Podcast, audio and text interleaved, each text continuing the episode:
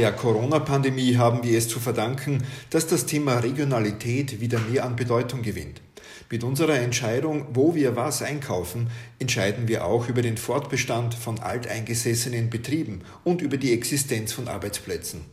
Einer, der Regionalität zum Prinzip erhoben hat, und das schon lange vor Corona, ist Bäckermeister Heinz Bayer aus Wolfau. Mit sechs Filialen und rund 45 Mitarbeiterinnen und Mitarbeitern versorgt er die Menschen in den Bezirken Oberwart, Güssing, Jennersdorf und Hartberg-Fürstenfeld mit frischem Brot und Gebäck.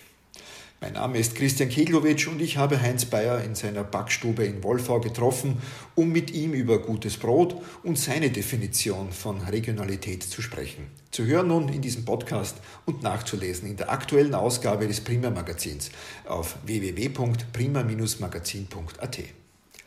Herr Bayer, was zeichnet ein gutes Brot aus? Jeder hat ja doch anders empfinden, was gut ist. Und es kommt jetzt darauf an, wenn wir jetzt in Richtung Osten kommen, ist eigentlich das Brot immer weniger säuerlich. Wenn man eigentlich da Richtung äh, steirische Grenze kommt, ist säuerlicher. Sage ich mal, was ein gutes Brot ausmacht. Dort fängt eigentlich schon mal die Nuancen zum, zum Trennen eigentlich an. Nicht?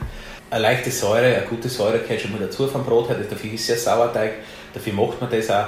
Ein gutes Brot zeichnet sicherlich aus, dass es lang frisch hält und dass es sich am zweiten, dritten Tag eigentlich auch gut schmeckt. Das möchte ich eigentlich sagen. Das ist eigentlich sicherlich so einfach sagen, was ein gutes Brot ist deshalb mache ich mir jetzt zum Beispiel eigentlich jetzt auch einen Versuch, eigentlich äh, mit Mehl zu kochen.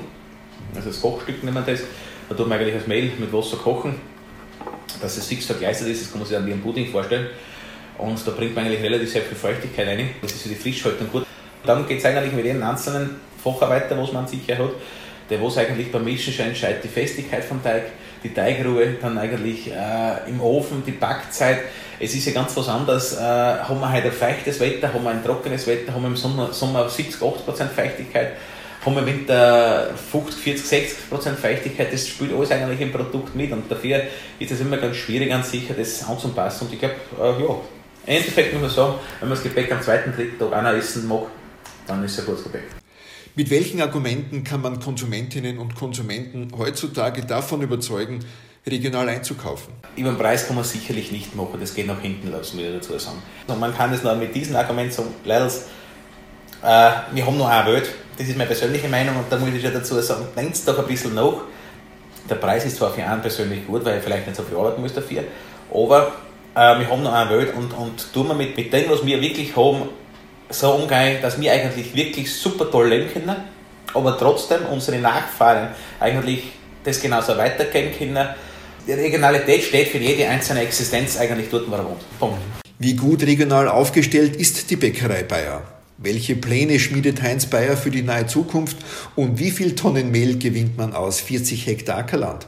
Die Antworten dazu finden Sie in der aktuellen Prima auf www.prima-magazin.at. Viel Spaß beim Lesen wünscht Christian Keglowitsch.